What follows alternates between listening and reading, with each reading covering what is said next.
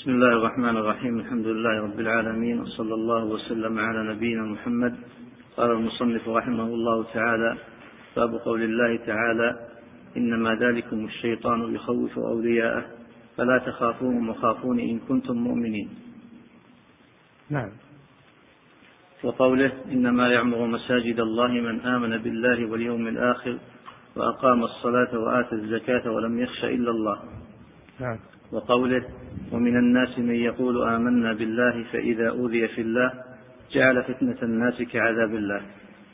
بسم الله الرحمن الرحيم. الحمد لله رب العالمين صلى الله وسلم على نبينا محمد وعلى آله وأصحابه أجمعين. العبادات تكون قلبية القلب. مثل الخوف والخشية والمحبة والخوف والرجاء. وتكون بدنية كالصلاة والصيام والحج والعمرة. وتكون مالية كالزكاة والصدقات الإحسان وقد تكون بدنية مالية كالحج والعمرة فإنها فإن الحج يتكون من العبادة المالية من استطاع إليه سبيلا والقلبية. بدنية بدني الجهاد في سبيل الله كلها أعمال بدنية. والمراد في هذه الأبواب الباب الأول الذي قبل هذا وهو المحبة قد سبق وهذا الباب الخوف والخشية وما يأتي الرجاء. فهذه لا بد منها لا بد منها لا بد أن يكون المؤمن محبا لله ولا بد أن يكون خائفا منه.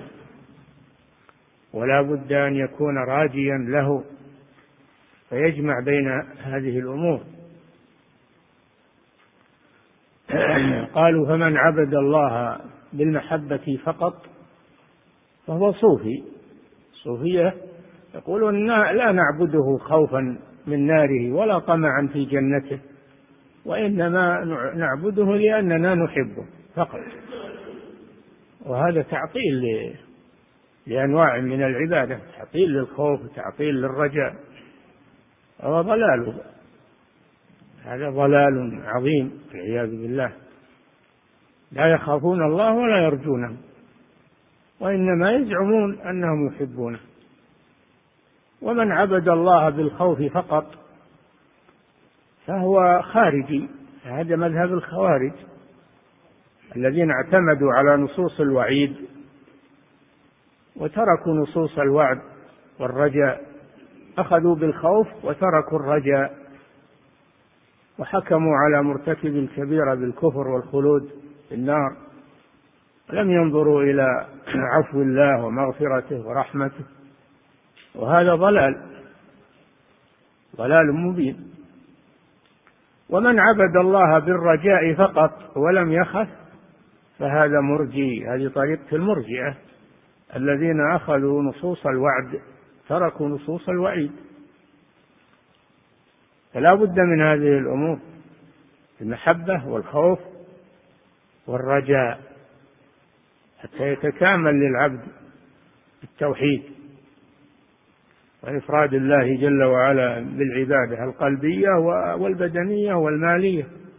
تكون أعماله كلها خالصة لله عز وجل. ثم أورد الشيخ رحمه الله ثلاث آيات. الأولى قوله سبحانه وتعالى إنما ذلكم الشيطان يخوف أولياءه فلا تخافوهم وخافون إن كنتم مؤمنين. هذا فيه الخوف من الله عز وجل وأن لا يخاف إلا الله. فمن خاف مع الله أحدا قد أشرك. فلا تخافوهم وخافوني إن كنتم مؤمنين. إن كنتم مؤمنين فدل على أنه لا يكون مؤمنا إلا من خاف الله وحده ولم يخف معه غيره. وسبب نزول الآية أن لما حصلت وقعة وقعة أحد حصل على المسلمين ما حصل من القتل ومن آه، المصيبة بسبب أنهم خالفوا أمر الرسول صلى الله عليه وسلم. يعني طائفة منهم خالفوا أمر الرسول وهم الرماة ونزلوا من الجبل الذي وضعهم عليه رسول الله صلى الله عليه وسلم فسنحت الفرصة للمشركين أن ينقضوا من الجبل على المسلمين. على غرة حصلت الهزيمة. هذه مصيبة عظيمة بسبب هذه المخالفة من بعضهم.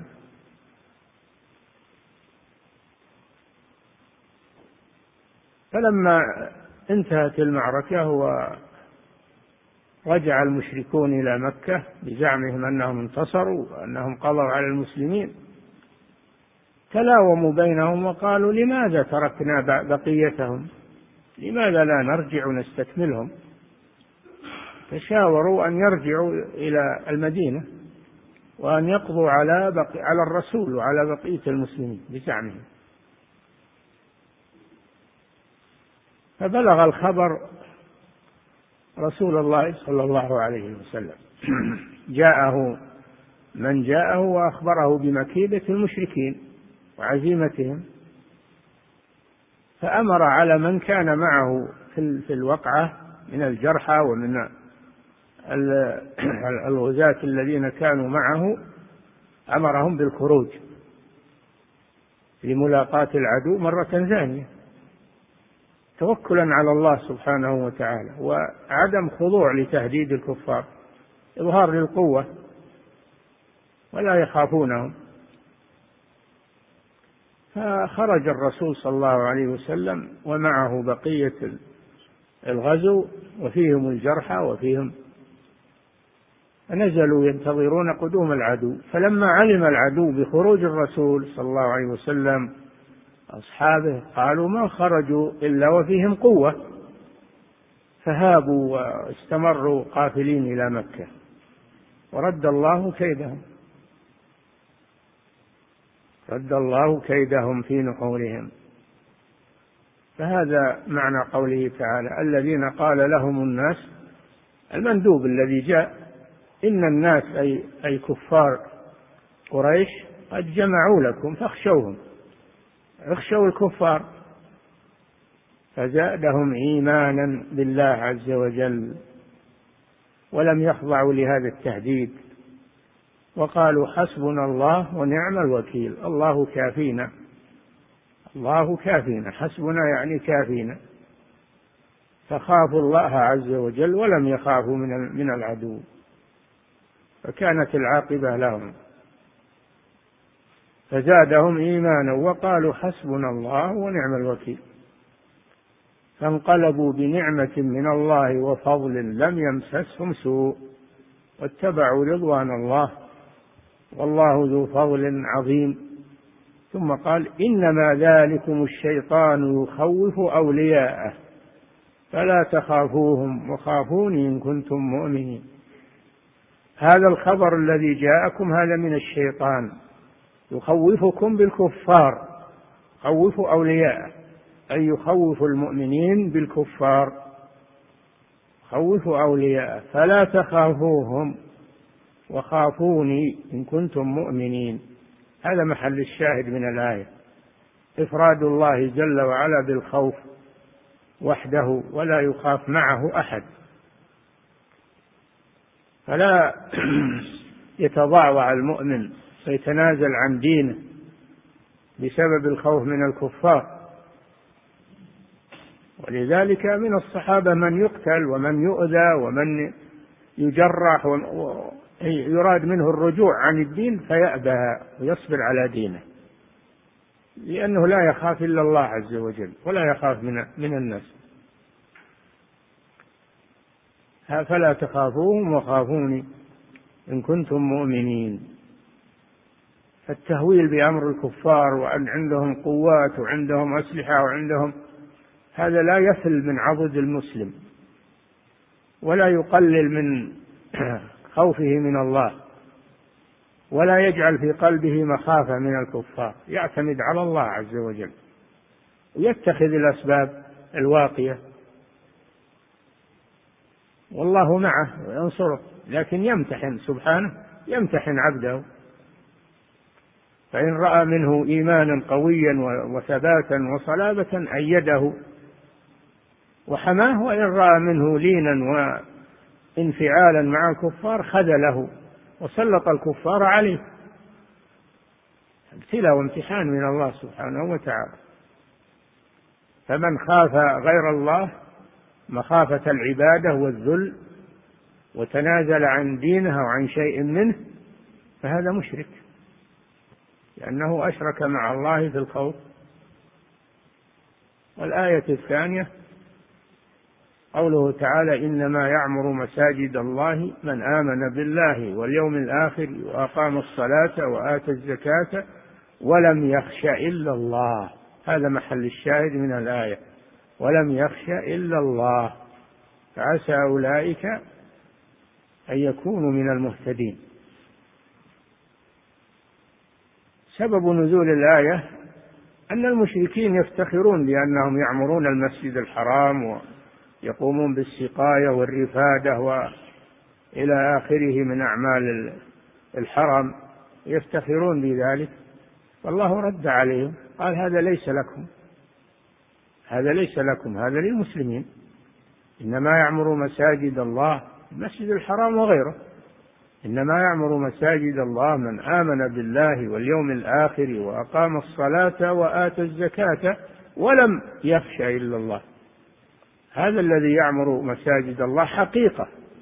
قد يعمرها بالطين والمعدات والمواد البنائية لكن لا يعمرها بالعبادة وخشية وخشية الله سبحانه وتعالى.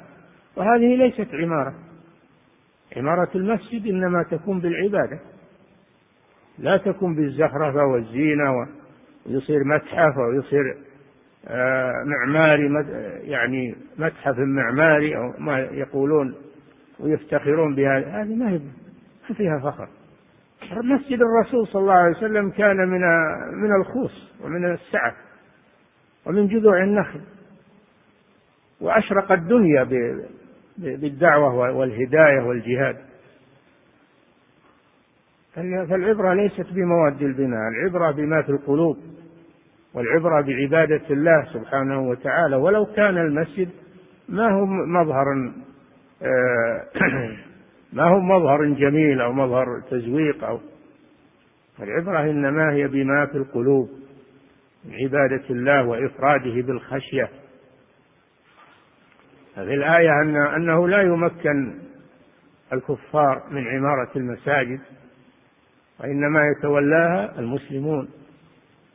وفي الآية أنه لا يمكن الكفار من إظهار عباداتهم في المساجد وأن المساجد لله فلا تدعو مع الله أحدا فلا يبنى فيها قبور ولا أضرحة ولا ولا يظهر فيها الشرك ودعوة غير الله عز وجل يظهر فيها التصوف والضلال إنما تكون المساجد لعبادة الله عبادة خالصة.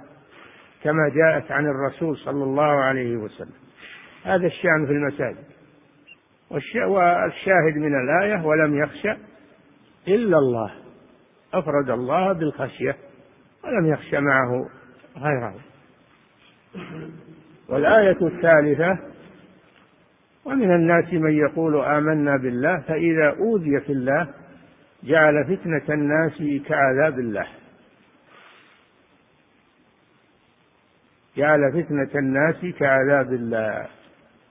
فالمؤمن ولو ناله ما ناله من الأذى في دينه يصبر ويحتسب ولا يتنازل عن شيء من دينه إرضاء للكفار أو إرضاء لأعداء الله يتمسك بدينه. وجرت حكمة الله سبحانه أنه يمتحن المؤمن. ما يقول بس مؤمن وخلاص. يجري عليه الله الامتحان ليظهر هل هو صادق في إيمانه أو غير صادق. من الناس من يقول آمنا بالله فإذا أوذي في الله جعل فتنة الناس كعذاب الله وتنازل عن دينه. لأجل لأجل يسلم من أذى الكفار تنازل عن دينه. ومن الناس من إذا أوذي في الله صبر وثبت على دينه فيجعل الله العاقبة له. وفي أول السورة يقول جل وعلا بسم الله الرحمن الرحيم ألف لام ميم أحسب الناس أن يتركوا أن يقولوا آمنا وهم لا يفتنون ولقد فتنا الذين من قبلهم فلا يعلمن الله الذين صدقوا ولا يعلمن الكاذبين أم حسبتم أن تتركوا ولما يعلم الله الذين جاهدوا منكم ويعلم الصابرين فالله جل وعلا يجري الامتحان على المؤمنين. ويسلط عليهم العدو. فإن صبروا وقاوموا وثبتوا على دينهم أمدهم الله بالنصر والإيمان وزاد الإيمان في قلوبهم. وإن تضعضعوا واستسلموا فهذا دليل على أنهم يخافون الناس ولا يخافون الله عز وجل. عذاب الآخرة أشد من الفتنة التي في الدنيا. وكونه يصبر على الفتنة في الدنيا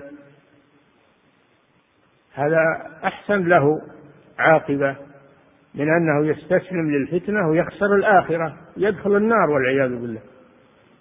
هناك عذاب الله أشد من عذاب الناس.